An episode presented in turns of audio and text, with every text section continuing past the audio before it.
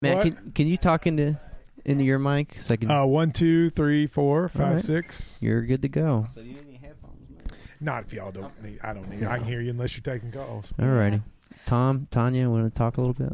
Yo, Well, yo, How do you how do you keep your call-ins, PG?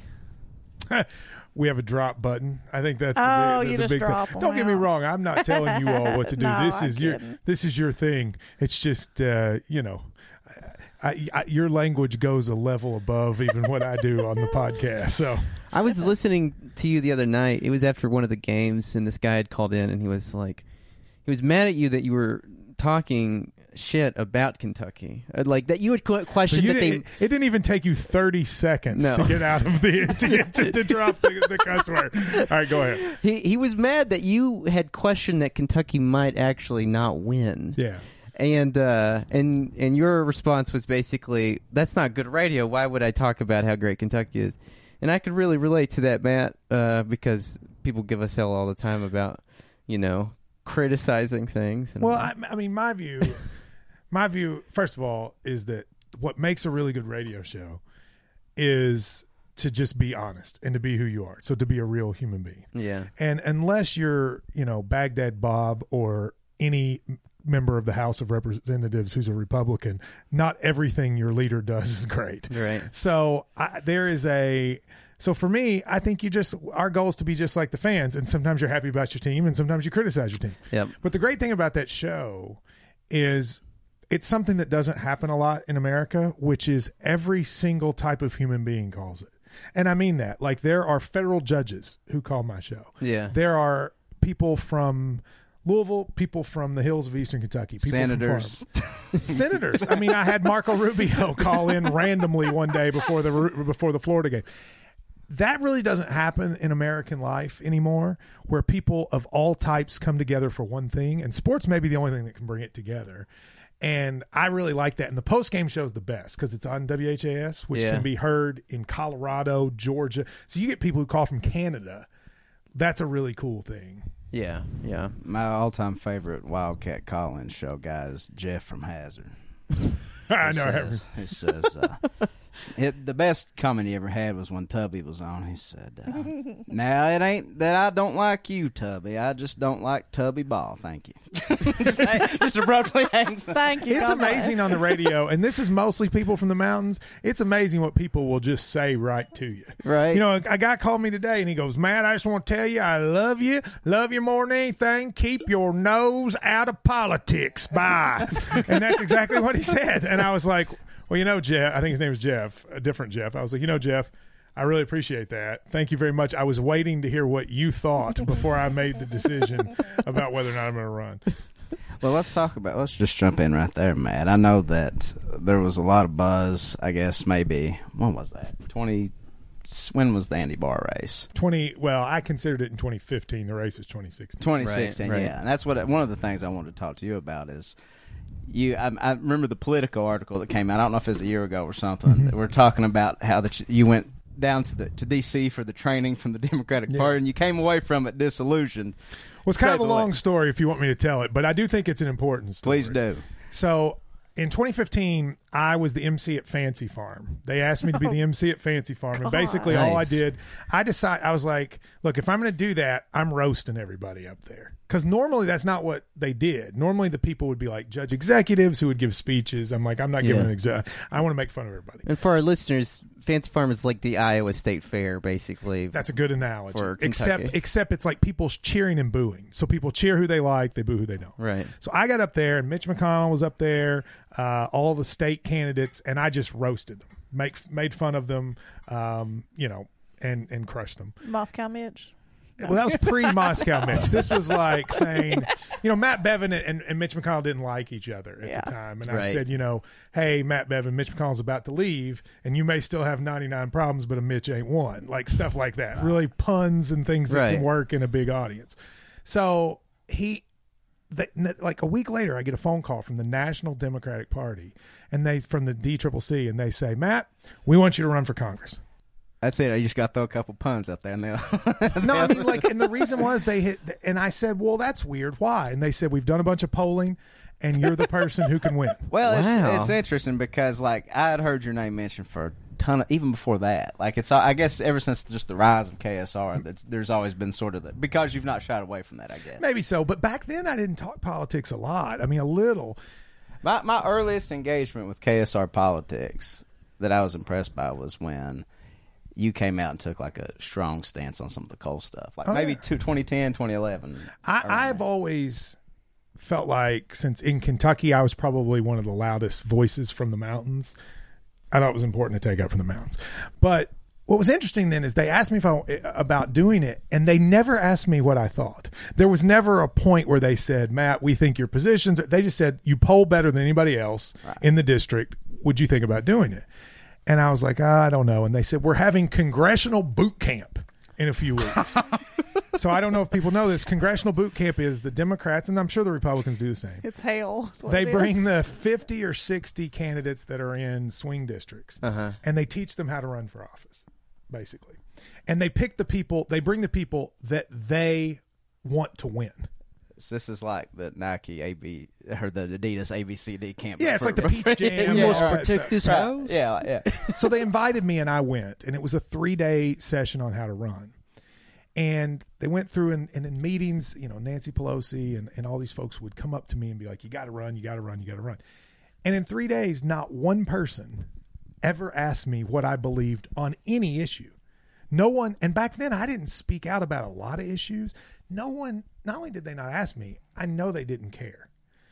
So at the end of it, Cheri Bustos, who is at the time, who at the time was, I think, the head of some part of uh, getting people to run, she gets up and says, "It doesn't matter what you believe. It doesn't matter if you visit the places. The only thing that matters is money, money, money, money." so they're explicit about this. No, no, she was explicit. I, I, I very much remember money, money, money, money. Yeah. And she said, That's what I want you all to take away from this. Go get money. And I remember thinking, The that is the Party. saddest thing Yeah. that I have mm-hmm. ever heard. And that's when I was like, Well, I don't want to be a part of that. And that's why, honestly, I left there knowing I wasn't going to run basically because of the boot camp. Well, how did they treat you being from Kentucky and knowing that like some of the heavier hitters in Republican politics are who you would be challenged? Well, I in 2014 I had interviewed Mitch McConnell, and if you if you go on YouTube, if you put in Matt Jones, Mitch McConnell, you can find the interview, and and I really flustered him. Like it was about 15 minutes. He stammered all over the place. I did something reporters don't do with him, which is don't let him be evasive. Right. Like when he says, "Oh, I don't know," I say, "Now wait a minute." And he did his famous line, which is now quoted a lot, where he said for the first time about climate change, "I'm not a scientist." Right. And by the way, he was the first one to do that. Now, if you listen, lots of Republicans do that. Yeah. But he did that on my show. And I was like, well, you're also not a doctor, but you have opinions on health care. So, like, what do you mean you're not a scientist? um, so I think they had heard me do that. And so they did like that I would kind of spice it up with these politicians. But this process that I'm doing right now has been a lot more about Mitch McConnell. That one, they didn't care. They just said, you can beat Andy Barr, and that's all that matters. Right, right. Which is, you know, it's interesting, and and I want to talk about this a little bit, and you know, we can, if you don't want to throw this out here, that's fine too. we can cut it out, but you know, much has been said about the person that lost to Andy Barr in that particular race, and in particular, uh, in conjunction with why you're no longer the host of Hey Kentucky. Why don't you speak on that situation just a little bit? All right, so Amy McGrath, who I'm not just saying, I think she's a nice person, and I think she has, you know, she's done, she was in the military. I think she's a, I think she deserves to accolades for that. With that said, what in this Senate race, what they've done with Amy McGrath is exactly what they tried to do with me in the House race in 2016, which was we pick her, now everybody else get out of the way, and and as such, Money, money, money. Oh, well, I mean, she's raised she's raised a record. She's raised more money than like all but four of the presidential candidates. I think Warren, Bernie, Biden, and P- Mayor Peter, the only people who've raised more money than her. Well, do you think it's? I mean, like the thing about running against Mitch McConnell is you're going to get these massive donations, particularly from like you know liberals in Los Angeles mm-hmm. and all over the place. Like Yeah. it's going to instantly up your profile nationally. you're going to get rich out of it. Like, do you think that like? Because to me, you know, when I'm seeing her on TV or she's doing her little videos, there's nothing there. Like she, like even by her own admission, that's she not can't win. I mean, slick. listen, I, I say this with all due respect. She cannot win. No. Um, here's my view. No matter who the nominee is in the end, after our primary, they'll have all the money they need. Yeah. The whole country hates Mitch McConnell. So Right. Mi- Mitch McConnell raises a ton of money, but here's the other thing he does. He raises a ton of money for you too. Right. Like the hatred of him is is so much. So the National Party thought Amy can raise a lot of money. But to me that's the dumbest reason to pick a candidate in this race because anybody, I mean you could pick anyone and they're going to have money. People cannot stand him. right.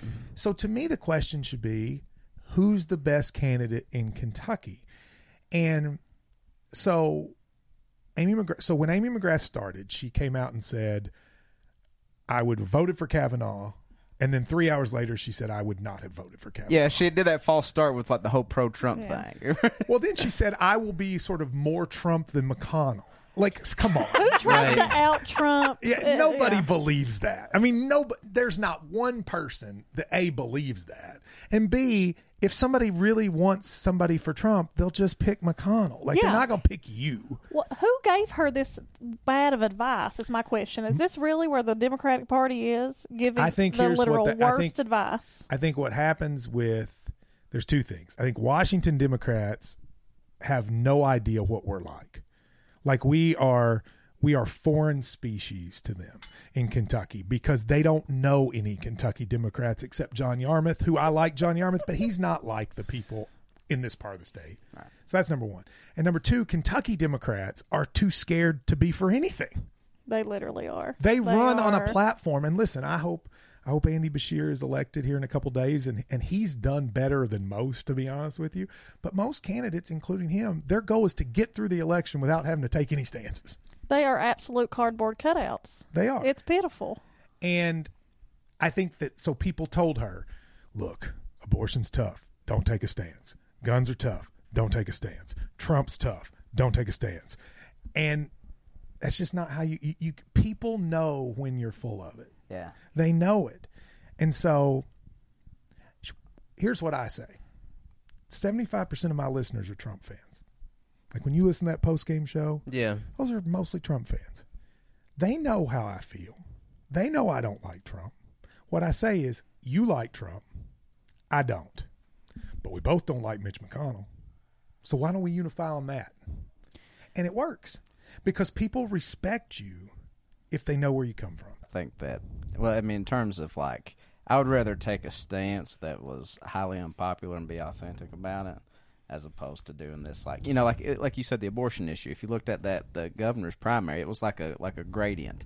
You start you start with Rocky, who was just like, nope, don't believe in it, and then you, Andy's like, eh, you know, I, I wouldn't do it, but you know, I support a woman's right to choose, and then you finally got to Adam, who was like, you know, But I think more people have respect for Rocky or Adam's position than Andy's. yeah, No, totally, true. You know what I yeah, mean? yeah, yeah, yeah, yeah, I- I, I, which is why I think both Rocky and Adam would have had a better chance of winning this race. Well, Yeah. they both have more personality. I just think people want you to be honest with them. So, like, I would bet, I don't know, but I would bet all three of you have more progressive positions than I do.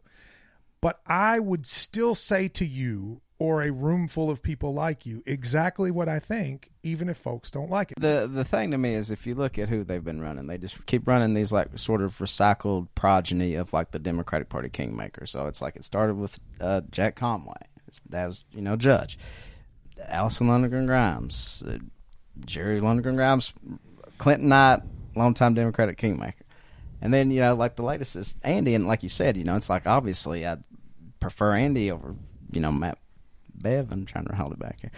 Uh, but uh, but yeah, it's just like uh, you know who who thinks that like people are going to get excited about those types of candidates, it, particularly in this time where we're at, where people kind of hate rich people at the moment. all those candidates have one thing in common. Their number one position is they just want to win. Yeah, it's That's ambition, it. That, that that's the position. And we're also, I think you hit a great point. Put ideology aside. here's the one unifying trait in America. The thing that people that elected AOC in the Bronx thought, and the people that elect, you know, whoever the craziest conservative you can find in the South. They like people who are outsiders. They do not like the establishment. Yeah. And yet in Kentucky, we think that the way to win is to run an establishment person. Right. I mean, you all probably, I don't know what you think. I'm not trying to put stuff in your head.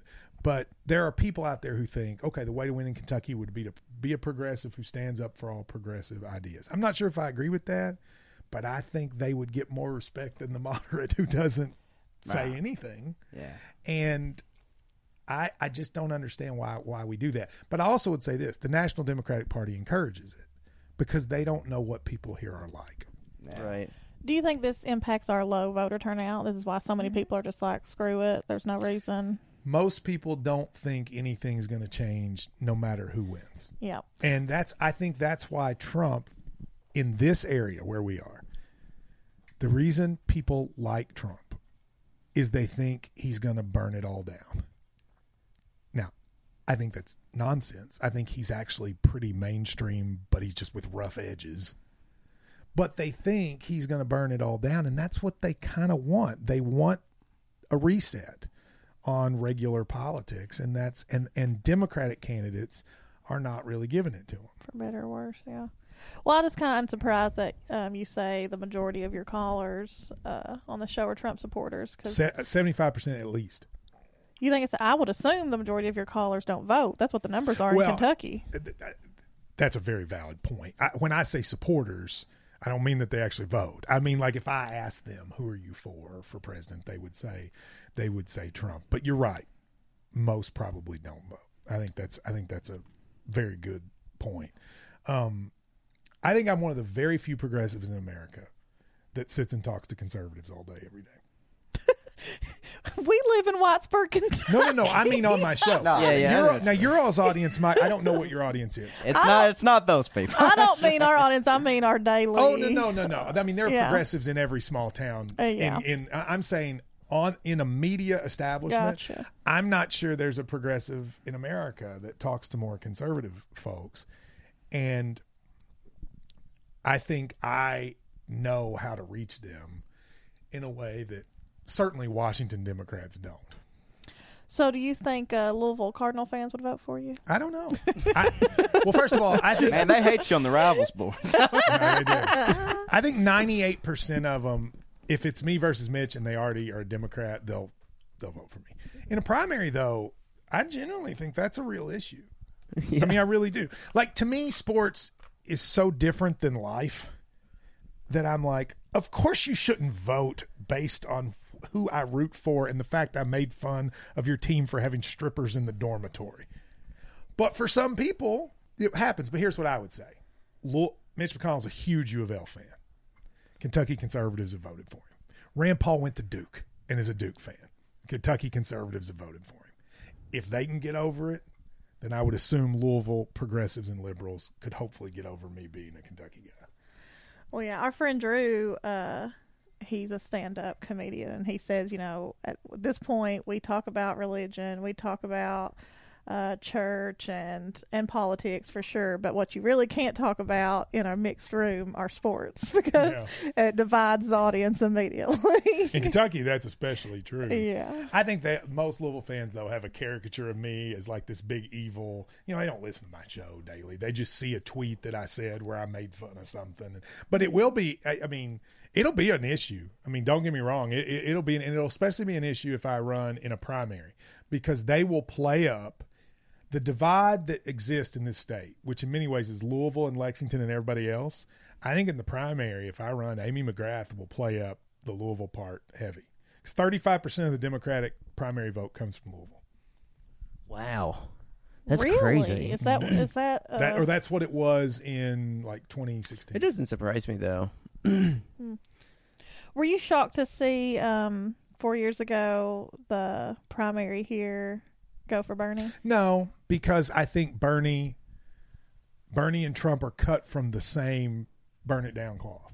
I mean, Bernie is on the other side, and Bernie, I think, is much more intelligent about his views. Bernie's more of a build it up than burn it. But yeah, I know. what But I you mean, Bernie believes the system as a whole needs radical change. right, right. Trump says he does, but he doesn't really do Doesn't that. really that. But but he says it, and I think Bernie does the same, and I can and I can see why that would appeal. I mean, I people forget we still have huge amounts of this state that there are really Republicans who are registered as Democrats, and they vote in the primary, and they're going to vote for Joe Biden. Probably the reason why, you know, in that Kentucky prim- Democratic primary, Hillary eked Bernie out, but like, it but wasn't most of those, well, I think Hillary's a little different because I think these people I'm talking about, these are people who were blue collar.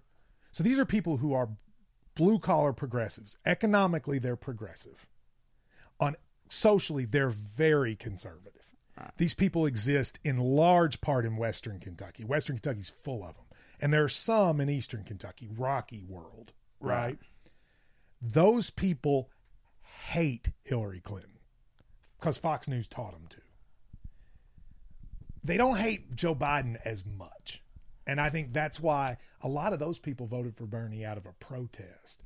I think they'll end up voting for Joe Biden in, in this one. Yeah, I, th- I mean, I think you or know, they want to smoke weed one day legally. You know what I think? I think Donald Trump is going to come out for marijuana legalization, and that's going to be his push to get young people.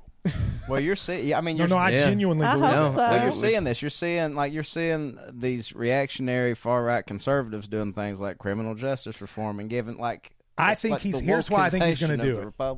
Donald Trump's got to win. The presidential election comes down to three states. 47 states, honestly, are irrelevant. I know people don't want to say that, but it's the truth. Michigan, Pennsylvania, Wisconsin. That's the election. If we win North Carolina, Georgia, Texas, even better. But really, we need to win Michigan, Pennsylvania, and Wisconsin. The people in those states, there are no new Trump voters in those states. Like, who didn't vote for Trump that now will vote for him? Nobody. Right. So the only way Trump can create new voters is to pick some issue that people don't already hate him on. So it's not going to be immigration. It's not going to be abortion. Like people who like him for that already do. I think it's marijuana. I think he will look at the young people out there that think that that think Donald Trump's crazy, maybe mean, maybe not what they like, and he'll say, "I'll legalize weed." And I think that'll be what the way he believes he can win. I, that's my prediction. Uh, on that on that same tip too, I also think that there's a chance, particularly because you see the outgoing, um, who's the bureaucrat that's over the student loans? What's his name? Betsy DeVos? No, no, not Betsy DeVos. I forget his name. Anyway, the news this week that the guy that's like, I guess he's might, might be the undersecretary of the Department of Education or something, recommended that they abolish student loans. I think that is another way that. Well, and the new head of the DEA, who just got sworn in, I think this week, or got just got confirmed by the Senate, like this week, has in the past come out and said we need to relook at marijuana. now, So I mean, I I- I just think I think they are building towards because he's the one Republican that can do it because none of the other Republicans will criticize him for it. yeah. You know what I mean? Yeah, I think I see what you know. I could see a situation where that all like the, the all the Trump Republicans give all these concessions that like some younger people want, you know, the marijuana, the student loan forgiveness, and all that, so they can just you know have the cover to keep you know Oh yeah. making money I disappear mean, into if you their own. asked Mitch McConnell, would you trade marijuana legalization for another tax cut for the wealthy? He'd say yes hundred percent. because that's all he cares about. Yeah, I mean, Mitch McConnell, I think he only cares about really, uh, from an issue standpoint, two things: judges and tax cuts. Yeah. And to re- be honest, the reason he won't call Trump out for anything is he cares about judges and tax cuts, and those are the two things he's gotten. Because Yeah. those equal money for him. but also, I think they equal the. Mitch McConnell's base is not in this state. Mitch McConnell's base are the rich people of this country. right. Yeah. And that's what they care about. Yeah. He has no base in Kentucky. I mean, you guys are here. Yeah. You know anybody in Letcher County that likes Mitch McConnell? No. No, I don't. People here no. hate him. We've traveled all over this state, and I have tried to find people who like Mitch McConnell, and it is hard. I feel the same way about Bevin. I, I don't know. But personally religious anybody who- people like Bevin. That's the Ah. the Bevin at least The has the base of the church. Mitch doesn't even have that. True. Religious people hate Mitch. Religious people because they. I mean, Mitch. I don't know if he goes to church or not, but he's not outwardly religious. He was booed at CPAC a few years ago. Yeah. So I mean, Bevin is Bevin at least has the church folks. I don't know Mitch's base. So let's let's pivot and talk about that for a little bit about the our gubernatorial election for next week. What uh, I can't believe it's next week. what's our My- predictions? Bevin said he's going to God. win by six to ten points. Did he? Did Wendy say that? A couple days ago. Or, yeah, maybe a couple days ago. Well, he was caught. Um, I think the biggest development of the election so, f- or in the last few days, is that he was caught in a lie, saying, I guess in the third debate, um, Yeah. Beshear had accused him of saying that people were, I think, killing themselves on the floors of No, casinos. he, casinos. Matt Bevin said on a radio station in in Cadiz, Kentucky, that people that every day at some casino in America, someone commits suicide. Right. Because they've like ruined their life in that casino. Yeah. He said every day, and Beshear called him out on it. Right. And Bevin said, I didn't say that. And he goes, Yes, you did. And he said, Show me the tape. and the next day, they released the tape. Right. but it doesn't matter, really. It's Yeah, that's- Bevin was. Just, I feel like he lies constantly. He lies about things that there's no reason to lie about. totally Right. Like, because he thinks that that's why people like Trump. No. Like it's on a Trump kick. what Bevin doesn't realize, like, I, I, I don't like Trump. I'm sure you all don't. Yeah. But to but Trump has to the people that like him a likable personality. It's not to me, No. but to the people that like him. I don't think Bevin's personality is likable to anyone, and he doesn't realize that. He doesn't realize that he has no charm. Yeah, he doesn't have an ounce of the charisma No. that Trump has. I Yeah. mean, superficial charisma, but he doesn't have even have that. Um, oh, sorry. So I just I, I- I think he thinks I'm going to be like Trump, and like be all you know Wear the suit. Yeah, I'm gonna be like Trump, and I'm gonna call him out and say fake news. But the thing is, when he says it, it's sort of like a joke from Chris Rock works, but then when your dad tells it, it's not as funny. When He, when he's like, you know, This is his. This is his whole act. You can see him trying to replicate Trump. and, but he's just not good at it. And and I think that's now. I think Beshear wins, but I wouldn't bet any money on it. And I'm a gambler. I mean, if you made me pick, I'd say Beshear by three. But if it was Beshear by six or Bevin by eight or anywhere in between, I wouldn't be shocked. Yeah. Jesus. I go back and forth. For the longest time, all year, I've said Bevin's for sure going to win. I've kind of wavered in the last. Well, what's going to happen in Letcher Ways, County? Because honestly, if Beshear's going to win, the mountains have to come through. Like, so people say to me, Matt, how could you beat Mitch McConnell? Here's the answer. Back when we won, Democrats in Kentucky, we won by winning Louisville, Lexington, and Eastern Kentucky. Right. That's how we won. Louisville's become more Democratic than it was. I mean, it used to be like 55 45 Democrat. Now it's like 75 25. Lexington's become a little less Democratic, but it's still Democratic. Eastern Kentucky's where we've lost. So what I say is, I'm from here. We haven't had a senator from Eastern Kentucky in 80 years. I win the mountains. I spend all my time in the mountains. If Beshear can win in places like Letcher County, or at least keep it really close, he will win. If he doesn't, I think Bevin wins. Because Bevin's going to win Western Kentucky by a lot. Yeah. He's going to win Southern Kentucky by a lot. He's going to lose Louisville by a lot. He's going to lose Lexington by a lot. This decides.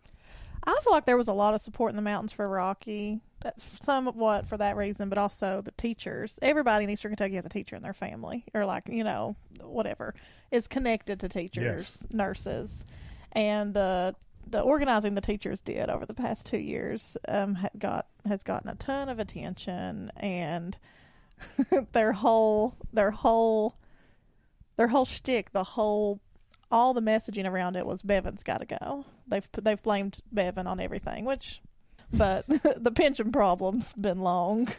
it's a long. What's, he keeps sorta- repeating this line that he's the only governor in Kentucky that ever fully funded the pension. Is that that's just complete? Well, there's a little bit of truth to it. He's the only governor and legislature because the Democrats did it the first time with him. Then they lost in 2016. He's the only du- govern, uh, governor that did it, but he did it by robbing their health care. Right. So he, so, he, so he took from their health care and moved it to the pension. So he is right. It's the first time it's been fully funded, but he did it by taking away from teachers' health care. So he doesn't add that caveat to it. Sure. Um, I just think it could it should have been hung on how much Rocky got out and campaigned for Beshear, and I don't know. He said he was going to, but he does it up. He does it in Northeast Kentucky. So if you go up to Morehead around there. Ashland, Morehead, even up to Pikeville, he's out a lot. I, I haven't gotten the sense he's done it mu- as much down here in South yeah, Southeast. we've not really. I mean, it. people know. People who listen to this all over the country don't know that Eastern Kentucky is all the same. It, we, we feel companionship, but there is a difference between Northeast and Southeast. Yeah. And I think Northeast Kentucky Democrats are in better shape than they are in Southeast Kentucky.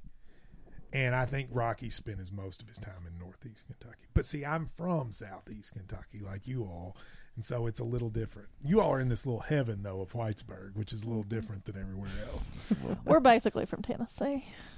Oh, yeah, but I mean, I just did a did a tour of that Appalshop. I mean, oh, did you? you know, I mean, I don't need to tell you all, but like, that's there's not many places like that in the country, much less in Eastern Kentucky. So it's you guys have a you guys have a base here of progressivism that isn't everywhere else. Yeah, yeah. We had the folks from Means TV come in, who did all of like AOC's like campaign ads and everything, and they were like, "Yeah, this just doesn't exist." Do you know AOC's press secretaries from East Tennessee? Yeah, Yeah. Morristown. Yep. Yeah. He, Yeah. Totally.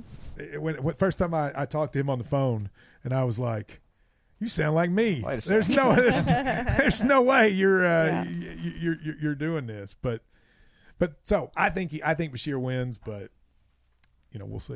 I Yeah. hope so. You know what I like about this podcast? One of your three hosts just gets up and uses the restroom in the middle of it. Yeah. Like you don't hear that a lot. Like there's not like you don't see, and he didn't even say. He was We just won't like, you know cut it what? out either. He was like, you know No, what? I'm just going to go pee right now, and that's what happens because it's a Bernie podcast. I This is what we do. We're in a cabin. Everything's covered in cat hair. I just pulled a cat hair out of my mouth because it was on the microphone. this is a real uh, high budget uh, operation we No, got listen. here. No, let me say. Let me let, let- let me kiss up to you just a second. I think what you all have done in terms of this is a very cool thing. Like I came from the podcast world. I mean, I I had 15 years ago. If it wasn't the first podcast in Kentucky, it was one of them. Uh-huh. Like I I heard the word. Let me tell you, I heard the word podcast. I think the first time it was said. Adam Curry. You know who Adam Curry is? He was one of the first MTV VJs. Oh yeah, yeah, yeah, yeah, yeah, yeah, yeah, yeah. Adam Curry, you, he's he's shaking his head. Adam Curry went on Sirius XM radio and he created the term podcast. He and he I I don't know if he had the first podcast, but he was the first person to call digital audio a podcast. And I remember hearing him and going, "Man, that's a brilliant idea. Maybe I'll do one of those on UK Sports." And I did before iTunes. I mean, you had to like download it from my site and all this stuff and you guys are like what podcasting really is about, which is grassroots, given a voice that nobody else has. Like there is nobody that sounds like you three talking progressive politics that I know of. And that takes guts, and I, I, I think it's it's awesome. I, I, I mean, I don't agree with everything you all say, but I think it's awesome that you do it. I appreciate Well, that, thank man. That's you. very that's mighty decent of you. Yeah. I heard today that um, people listen to podcasts on double speed, so they get through them quicker. They do it with me, It, uh, that horrified me. That there are people out there listening to me on double speed. and they listen to mine on half speed, so I sound drunk. like they, that's a big thing on KSR is that people do it at half speed to to to, to see if I sound uh, how drunk I can oh sound. my god! Let me ask you all a question. I want. To, do you think if I ran, do you think I could beat Mitch in Eastern Kentucky? Because I'd have to. I'll say this. I'll say this. I think that The urinator's back. I right. don't. I'm all empty. I don't necessarily. I don't. I don't necessarily agree with the. And we and we had talked about this in the Twitter DMs about this idea of these moderate Republicans that vote Democrats sometimes. And I admit up front I might be wrong about that. And I, my only body of evidence is is Eastern Kentucky. That's my only reference point. But I do think that if such a thing is real, then I think that you're one of the people that could not only pull some votes a lot of votes in Eastern Kentucky, but also sort of slim those margins in Western Kentucky and Southern Kentucky and other places where the Republicans, you know, and maybe that's just by virtue. Of what and you, don't do. just have to get Republicans to vote Democrat. In Kentucky, you have to get people who registered Democrat, To who vote. voted Democrat their whole life, to vote Democrat. So remember, still, in, still today, fifty-eight percent of all registered voters in Kentucky are Democrats. Still today, fifty-eight percent. And of the actual people that show up to vote, 56% of all voters are Democrat. That's why the polls here are always so skewed because they, when they poll people, make sure that they get 56% Democrats because that's the turnout on election day. The problem is not all Democrats are created equal in Kentucky. So if you poll all Louisville Democrats, you're going to get a twisted view of what the electorate is going to be on election day. But if a candidate could just get the people whose families voted Democrat and they voted Democrat, but something changed their mind, whether it be Reagan, Obama, or Trump.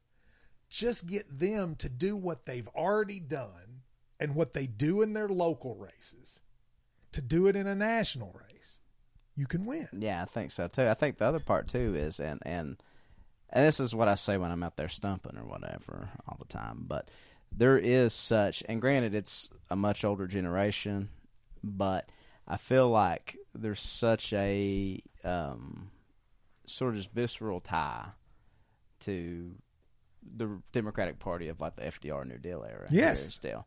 If FDR ran here again tomorrow, he'd be popular. Yeah, He'd no, win. No doubt about that. and I think th- that style of politics is, I mean, if, if you can just see it in sort of Bernie's popularity amongst young people, is something that you could get a younger generation that might not have the same proximity as that older generation to sort of come around and you get a strong coalition off of those type deals. I think, and, and, and if you look at it, it's like, say what you want about Bernie, but Medicare for all is almost a mainstream. Is well, it is a mainstream Democratic position now. I think a, not only a mainstream Democratic position, but a mainstream American position right now is everybody should have health care. Yeah. I don't think that was true even 10 years ago. Oh God, no. But I think it's true now. I I I I, I judge this based on my 75% Trump audience. So I can I message test every day. One of the reasons I don't make the mistakes Amy makes is I've message tested all this for a decade. All right. All right, because if I say something and they don't like it, I hear about it. They let you know. Right? Clinton level focus grouping. It's not, but it's not. radio. I just say what I think, and if that if it's if the wording isn't what they think is good, I'll know. Mm-hmm. Doesn't mean I'll change my mind, but I'll know. I've been talking about everybody should have health care for a decade. When I say it now, nobody bats an eye. Yeah. Well, before we put a bow on this, Matt, I I gotta get. I, well, I have an audience with you. I have to get the record set straight on a couple of uh, Kentucky basketball related items. All right. Okay. I'm curious if you've ever heard this. Did you ever hear? And I don't know if there's ever been anything written about this. I don't know if this is like just some apocryphal, like East Kentucky, like folklore. But did you ever hear, or is there like a Bell County analog to this? That Sam Bowie hurt his leg in Maynard Hogg's coal mine. You know, I've heard that. I don't know if it's true, but that Oscar Combs has, I think, has said that to me that that that, that Sam Bowie was visiting it. They t- Joe B. Hall would take his players and show them coal mines to show them where the fans came from, and he tripped or something and hurt because he was trying to get down. I, I don't know if that's true, but I've Oh heard my that story. So and that's sorry because we there's like a million different versions. One It my might not have favorite, been that coal mine, but I've always heard it was a coal mine. right? Yeah, But I don't know if that's true. That's a good. I hadn't heard. I hadn't thought about that in a long time. But you're right. That is a story. My favorite version of it is that uh, Sam Bowie was riding on the back of a three wheeler that uh, uh, Dinner Bell Mel Turpin, God rest his soul, was on, and they flipped it, and then it landed on his leg. I don't believe I've heard that. I don't think. I think any coach that allowed Mel Turpin and Sam Bowie to get on the same four wheeler On a coal mine, yeah. in a coal mine, they would not be the coach very long. That's what, What's your other one? So there's that, and then the other thing I was wanting to to to uh, bring up was the Billy Clyde era. Some Oh of the stuff God. like the Pop Tarts. Like, what's the most outrageous thing that you've ever confirmed? Well, the, from okay, so confirmed is the key. I mean, I, I, there are outrageous things. I mean, I could tell you a story that you would not even believe is plausible. That I am ninety eight percent true, but the two percent is a lawsuit if I'm wrong. Right. You know what I mean? Um, but you know the, the the Josh Harrelson stuff and the player stuff. I mean, the worst thing Billy did that I is to the players is at the SEC tournament, Jodie Meeks tw- uh, twisted his ankle during the game Right. and could barely walk, and Billy thought he was faking it because he hated Jodie Meeks, and they lit. They were the arena was like two miles from the hotel, and they got on the team bus, and he looked at Jodie and said, "Get out, you're walking." And again, he could barely walk because of his ankle, and he was going to make him walk back, to the hotel. Jesus. And he had already done similar things in the past, not with people hurt, but like he made Josh Harrelson ride home on the equipment bus because he didn't play well at a game. And he said to the bus driver, "Go." And Patrick Patterson went and kicked the door, and all the players got out and were going to walk with him. Hmm, And so then Billy so cute. Had to back back off. back of it. down. But here was his problem. All of the players' families had rented a big mansion in Tampa to spend the the SEC tournament together. So the story quickly got back to the house and it became a cauldron of Billy Gillispie is awful. And the next day they went to Mitch Barnhart and demanded he be fired. And that was really the end of it. wow. So that was what ushered in the Cal era. I mean, I think he was probably headed for that anyway, but to the whatever extent there was still a chance, I think that SEC tournament did it in. Yeah. So, you know, for people, for your listeners in L.A. and New York, they're like, "Who's Billy Clyde and what's UK basketball?" Yeah, these are a little Billy little hyper specific. But Well, let me uh, ask you about that. Okay, I I- I know this is your show, but I I'm curious. You were telling me that a lot of your listeners are all over the country. When I've listened to you, you're talking Kentucky stuff. Why do you think they're interested in that? That's a good question. a lot of people are, are just stuck on. They're like kind of lost. I think they're like, I don't know who Jim Ward is, but I hate him. No, we really have heard that. I don't know who Jim Ward is, but I that- that's a great answer to that. so yeah, I don't know. I think I, uh, yeah, go for it. Well, I think a lot of the things that we talk about and deal with are things that a lot of people deal Are with. Universal. Yeah, I mean, Yeah. I, I think the most accurate description of our show I've ever seen is that um, it's just a really good account of young people living through late capitalism, just trying to survive. And I think that like the things that we deal with on a day to day basis are just things that are pretty applicable to a lot of people's lives. Let me ask, does it bother you? Okay, this is what bothers me being from the mountains. I'd be interested to hear what you, especially you two, because you're from the mountains. Does it bother you that when well meaning people come to town to talk about us, how bad they screw it up and how bad they make us look? That's the whole premise of Appalshop. That's It the is, whole. yes. That's the whole reason it started. Uh, and yeah, it's really, it's honestly the reason this podcast started. Our first episode was about J.D. Vance and his Mm-hmm. ridiculous telling of uh, what life here is like. Um, and normally we wouldn't care about some. That, that was your first episode? yep. You know, I had JD Vance on, and when I first read the book, the same things that annoyed you all annoyed me. But I did like that it was making people care one way or the other. And I interviewed him, and I actually think he means well but doesn't get it. And that's a whole different conversation we could have. The road to hell. I, Paved. I I actually think that with good intention. I mean, you, you, you're right. I criticized him the other day on Twitter, and he sent me this message. He was very upset because I'd had him on before. But that's a perfect example of even people who are thinking they're helping Yeah. sometimes aren't. right. Yeah, well, I mean, I I think you know when he's being molded to be the head of the American Enterprise Institute and talking about you know birth rates in white America, there's a little. Well, that's true. That's that's where I get so off. how do you deal with the fact that you're in an area that I presume you love? I would assume all three of you love this area, right? You love the area, you love the people, but the people are slowly every day moving farther from us politically. I think, you know, I don't know. I, I speculate about this all the time about like, and I don't go go for it. Let me get my thought. Well, I think people with power maybe are moving because they think they have to to get votes. But I, I mean, just like we just talked about healthcare, like oh, everyone in my family, even who who I agree with on you know very little usually, uh, holidays are very tense in my house usually Mm-hmm. because every it's not just me. It's you know a lot of my age cousins. We we all have similar views. Me and my sisters, and then I have my mom's one of six, and so I have like just on my mom's side I have thirty some cousins. So it's just always a a big weird mix. Um, and just like you said, every it, it takes a pretty sick person at this point, even if they have good health insurance, to say that other people don't deserve care. Yeah. Like that is just it's it, I mean it's completely inhumane, absolutely. And even if you think that uh, in inside, which I think is rare, it's becoming less and less socially acceptable to say it out loud. I agree with you know, it's like I've always found you can get people to agree with you on ideas, just not people. Yeah. So, for instance, I can give almost any position I have outside of maybe one or two, and I can get most people to agree with me. That's why I say 90% of Kentuckians agree on 90% of the issues, right? yeah, and it's It's, but it's once you then switch it from health care to Trump, then that's a fight. But on the issue, I think people will listen and talk about it. Do you And- agree with that?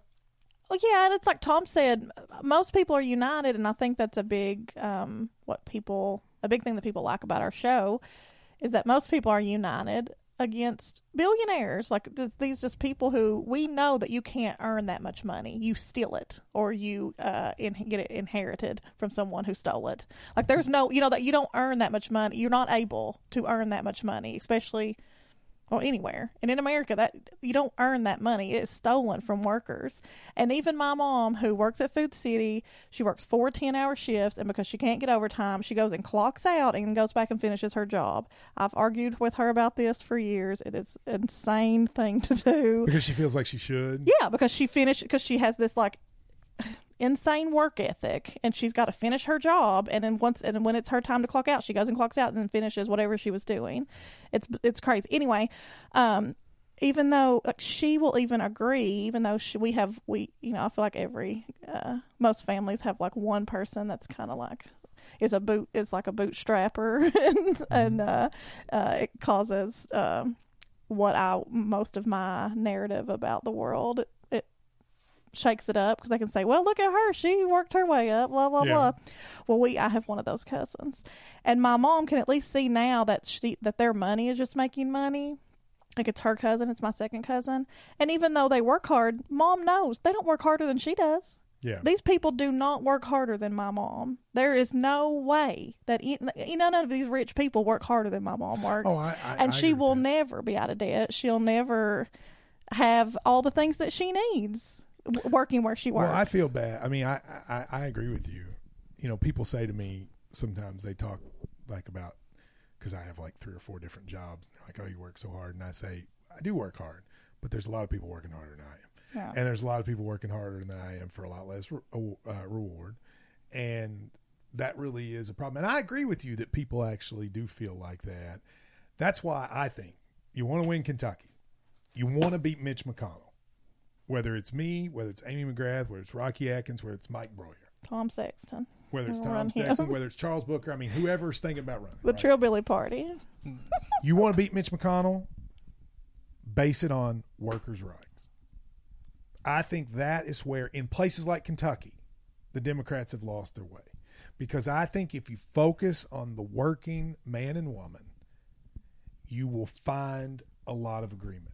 Because I think every I think if every person in Kentucky that works believes they should be able to work hard and provide a living for their family and make it for the next generation.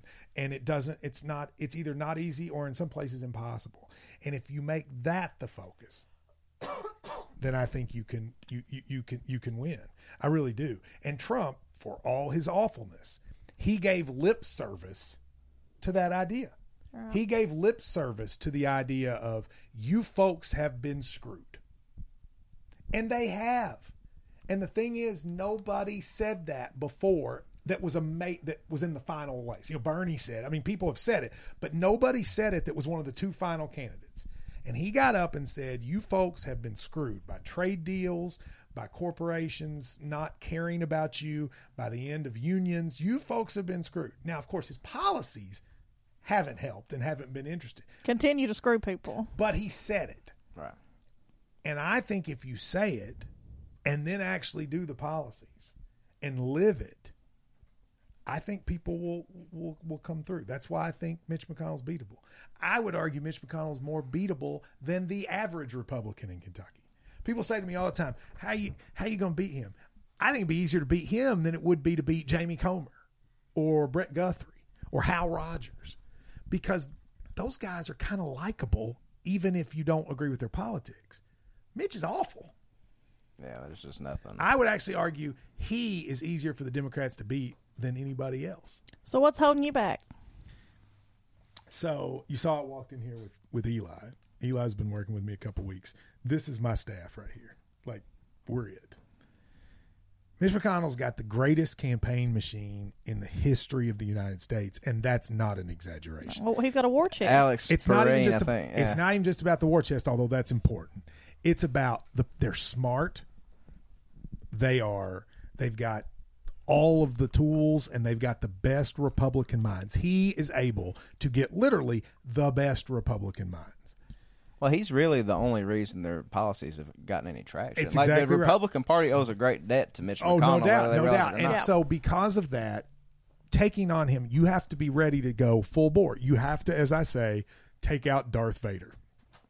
All right, now imagine you want to take out Darth Vader and before you get there. The Jedi Force aligns against you too, because this National Democratic Party doesn't want me either. right. They want Amy McGrath. So imagine to get to Darth Vader, you've got to beat all them in the first place. And money matters in that race because there the other candidate has 10.7 million and I got to start from scratch. And I'm a sports radio host who walks around in hooded sweatshirts and's got to find a way to do it and has had 15 years of speaking on the record every single day. Mitch mm-hmm. McConnell's people are going to listen to this podca- podcast for an hour. They're going to try to take everything I say and turn it around. Sure, you have plenty of content to. Oh, they've tried the our Amy McGrath episode. We ripped Amy on their their, their Yeah, I little mean, staffers gonna- were, yeah, They're- like thanks. gonna- and now I've got 15 years of shows and 15 years of tweets, and I'm not the same person I was today. Like the, what I was 12 years ago, I was kind of a lame, fratty goober. And I'm and I'm gonna have to answer for all that stuff. yeah. So, you know, you have to ask yourself, do I have it to do it? And I I go back and forth all the time. I, it's not easy. And then I'm going to get attacked from both sides. There's going to be things that people will find I've said that the left is going to get really upset. A lot of which I don't believe anymore, but I said, and you got to deal with. And then there's going to be things that my Christian listeners are going to be like, "Man, I can't believe you believe that." And you just got to decide: do you have it in you? And Mitch McConnell's sitting over there, and nothing he does matters. Right. Exactly. Yeah. So that's why. It could just like. But ruin, don't. But let me say this: It could ruin your whole life. it could ruin my. It literally could ruin. My, and and unlike a lot of people, if you're a lawyer and you run and you lose, guess what you can go do again? Go. Be a lawyer. Right. But if your whole career is based on popularity, if you don't have popularity anymore, what are you going to do? But Right. with all that said, Eli, I think, said this the other day. It's jumping off a cliff, and you don't know what's going to be on the other side of the cliff. But Mitch McConnell is the worst detriment to democracy in my lifetime. If we could beat him, it would change the United States of America. Literally, no election. You can't really say that about many elections. That uh, it would change. You beat Mitch McConnell, it changes the United States of America. It, it just does. And in my heart of hearts, I believe I'm the person that can do it. And so when you have that burden, how do you say no? Well, what do you th- when someone like Mayor Pete says that running for president or whatever office is uh, what does he say, Tarence? It's low uh, risk, Right, low risk. low risk. I think Yeah, but, he th- but he doesn't have. But Mayor Pete doesn't have my life. I mean- exactly. I mean, like, it's like well, these people are deranged. I, I, I had a I had a national Democratic figure say to me, "No one running for Senate has really ever seen their life get worse after." But not many people run for Senate that have a pretty daggone good existence as it is. I mean, look, people listening around the country, Kentucky basketball is pretty awesome. It's the biggest thing in this state, Mm-hmm. and most people see me as the voice of it. Right. And to just give that up, Right. and then just get a year of you are the worst human being on earth. Yeah. It's tough. Yeah. I mean, really, probably the most, the best candidate in Kentucky is Coach Cal. Run Coach oh, Cal dude. against Bev. I, I kind of like him in his current job. You know, Coach uh, Cal. Coach Cal. Well, I'm gonna be careful saying this, but Coach Cal is following this closely because uh-huh. Coach Cal, I think, would love to do this. I mean, I think Coach Coach Cal cares about po- Coach Cal and I talk politics all the time. That's that's the one little news us up tidbit I'll give you here. Coach Cal and I- I'm the one person Coach Cal calls and talks about politics. So when there's something big going on, he'll call me and say, "Now, what do you think about this?" Because he knows I care about it. But here's what I want to say, Coach Cal, because one of his refrains out there, he goes, you know, this isn't socialism here at Kentucky. This isn't socialism, and yet that his one of his things he loves to say is that that 2012 team, Anthony Davis and MKG were the lowest scorers on that team. That was socialism. for the benefit for everybody. I mean, there's nothing more socialist than Kentucky That wa- you know what? That basketball, wa- Coach. That actually was socialism. Uh-huh. Well, listen, if I do it, I hope you let me come back, Sure. and uh, I'd be glad to talk with you all. And again, keep up the good work. I'm, I'm proud of you. You'll be our first Senate uh, candidate. On, I think the- if I run, I'm gonna be the first Senate candidate to do a lot of Yeah. things. There are there, I I will be a lot different than most people have ever done it for good and bad. Yeah. Well, you said Mitch McConnell's the most. What What did you say? He was the biggest threat to democracy or the most undemocratic. Mm-hmm. It, the Senate is the most undemocratic, but it will and, and be a- Mitch is the cherry on top of It It will be a different Senate if he's gone. You think? Oh yeah, it'll look. He's you know why? First of all, he's good. Like he's good. Like imagine you take Coach Cal out of UK. I don't care who they get after that. They ain't gonna be as good as Coach Cal. Nah, I, I'm, I'm crying for the day when he's So don't- Don't hangs. don't talk about it. So he's, he but I mean, he's it. good at what he does. Take him out, it won't be as effective. And, but in the Senate, I genuinely believe you take out Mitch McConnell. And here's the other thing: if we take out Mitch McConnell, imagine the platform Kentucky actually gets, because whoever took him out can actually be a senator for Kentucky. One of the things I'm writing this book. I'm going to plug it real quick. Called Mitch Please comes out in March. I go to all 120 counties. And what I'm doing is trying to find out what has Mitch McConnell done or not done for Kentucky. I go to every county and I say, show me something in here that Mitch McConnell made happen. Nobody can. I found one. Where have y'all been so far? I, I'm almost done. We're on, this is county 98, and Wait, Letcher County? Is that what you're Number one Let in you your go. hearts, though. not well. It's my 98th to visit. I've got another week and a half of travel. It'll get me to 120. But um, it's amazing for a man that's had that much power how little he's done for this state. You know, I say this all the time. When Mitch McConnell became the head of the Republican Party in the Senate, the two most important economic engines in Kentucky were coal and tobacco. 20 years later, they're both gone, and he replaced them with nothing. Yeah. Yeah. I think Alex Pareene at the New Republic said that he's the, the errand boy of an errant billionaire class. And other than just being a good sentence, I think that's a pretty Yeah, good, really, that's a great sentence. pretty good summation of, of what he's I got to get back to Lexington. Thank you, Yeah. guys. Hey, Matt, thanks, man. Thanks, man. Bye. That was good.